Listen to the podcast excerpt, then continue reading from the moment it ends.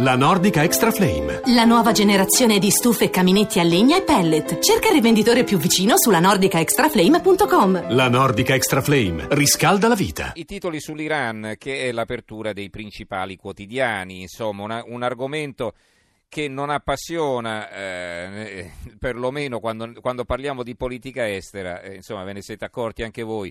Eh, non telefona praticamente nessuno, eppure è un tema assolutamente importante. Eh, il Corriere della Sera, Trump smonta l'intesa con l'Iran, protesta l'Unione Europea. Repubblica, Trump rompe l'accordo con l'Iran. La Stampa, Trump all'Iran, i missili, i missili violano l'intesa nucleare. Da Washington avvertimento a Unione Europea e Italia, adottate le nostre sanzioni contro Teheran. Il quotidiano nazionale, il giorno della nazione, il resto è Carlino. Qui il titoletto è a una colonna, però eh, Trump rompe l'accordo con l'Iran, l'Unione Europea si dissocia. Di nuovo l'apertura, stavolta dell'Avvenire, Trump mina alla base l'accordo con l'Iran, è un regime terrorista, non deve avere l'atomica, il presidente americano non certifica l'intesa e rimanda al Congresso la decisione su nuove sanzioni, Teheran due punti e se si ritirano lo faremo anche noi. Il manifesto, la Casa Bianca boccia l'Iran Deal, il presidente americano non certifica l'accordo, U S A, Russia e Cina compatte, noi restiamo, Trump è stato canaglia. Il commento di Tommaso Di Francesco che scrive: lo scellerato annuncio di Donald Trump di non riconoscere l'accordo sul nucleare civile promosso da Obama nel luglio duemilaquindici non è solo propaganda sprezzante di chi deve corrispondere alle promesse elettorali. In stile gangster apocalittico, con la parola demoni appesa sulle labbra, ha pronunciato il suo discorso più grave e irreparabile dopo tante minacce più o meno approssimate, dalla Corea del Nord a Gerusalemme, capitale di Israele, dal NAFTA al blocco di Cuba, alle sanzioni al Venezuela.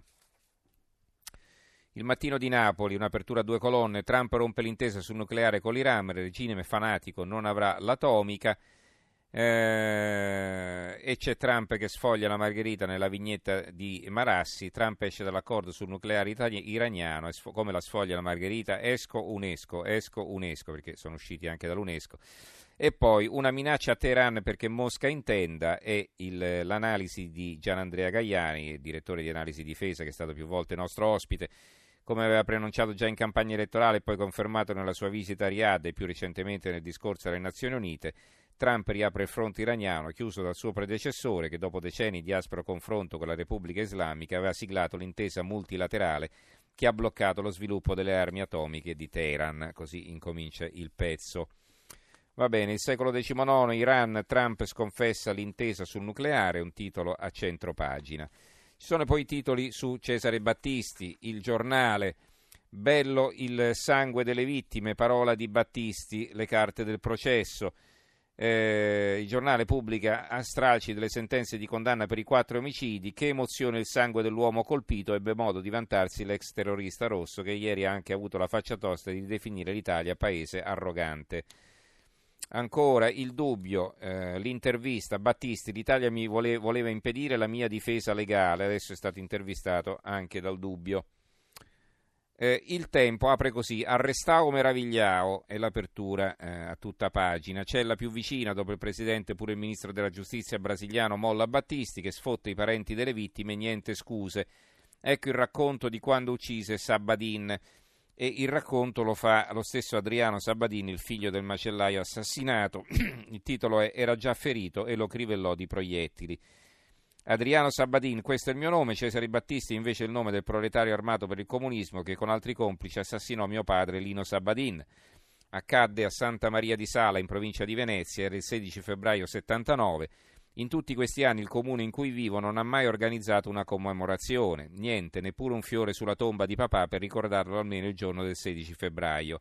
Battisti invece, condannato a due ergastoli anche per altri delitti, è riuscito a evadere quasi subito dalla prigione, si è rifugiato a Parigi, è diventato un famoso scrittore di gialli e gli intellettuali fanno la fila per firmare appelli in suo favore. Quattro morti sulla coscienza e non si riesce a estradarla in Italia. Questa è la giustizia? La mia era una famiglia tranquilla, lavoratori seri, persone oneste, vendevamo carni. Sono cresciuto con addosso l'odore di animali freschi da macello. L'apertura del Gazzettino di Venezia, l'ultimo schiaffo di Battisti, il terrorista senza vergogna, non mi devo scusare proprio con nessuno, Italia arrogante. Ma l'estradizione è vicina, il ministro della giustizia brasiliano ha rotto il rapporto di fiducia. Poi ci sono i titoli su altre notizie. Allora, intanto i dieci anni del P D, eh, sempre dal Gazzettino, vediamo il commento di Luca Ricolfi. Eh, I dieci anni del P D, storia del fallimento della terza via, scrive Ricolfi a un certo punto. È un matrimonio riuscito quello che ha generato il P D? Eh, matrimonio tra D S e Margherita. Eh, o invece il progetto di un partito liberal socialista lucidamente delineato da Michele Salvati nei primi anni duemila deve essere considerato fallito? E qual è stato il ruolo di Renzi in questa storia durata dieci anni? Sappiamo che le risposte a queste domande costituiscono uno dei principali elementi di divisione a sinistra. C'è chi, come Piero Fassino, fresco autore di P D davvero, la nave di Teseo duemiladiciassette, pensa che il progetto non sia affatto fallito ma sia largamente incompiuto, e c'è chi, come i nemici di Renzi e del renzismo, da Bersani a Pisapia, da Fratoianni ad D'Alema, pensano che Renzi sia la sciagura che ha distrutto il giocattolo. Sempre sull'argomento eh, P D ci sono altri articoli, eh, intanto va bene anche sulla legge elettorale, lotta continua sulla riforma, il gelo dei prodiani, sul decennale del P D non è festa ma lutto. Questa è l'apertura della Gazzetta del Mezzogiorno. L'apertura del Fatto Quotidiano: pure il fascistellum è scritto coi piedi, ma la solita Boldrini sbianchetta l'errore. Se ne è accorto per primo Alfredo da Torre. Nel caso in cui una forza politica elegga tutti i suoi candidati in un collegio, in collegio ci sono disposizioni divergenti per attribuire i posti in Parlamento. C'è un'intervista a Paolo Mieli che ci va giù duro: legge criminale fatta solamente per, abba- per ammazzare i cinque Stelle.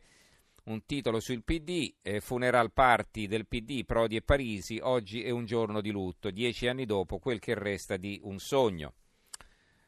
Eh, sempre in materia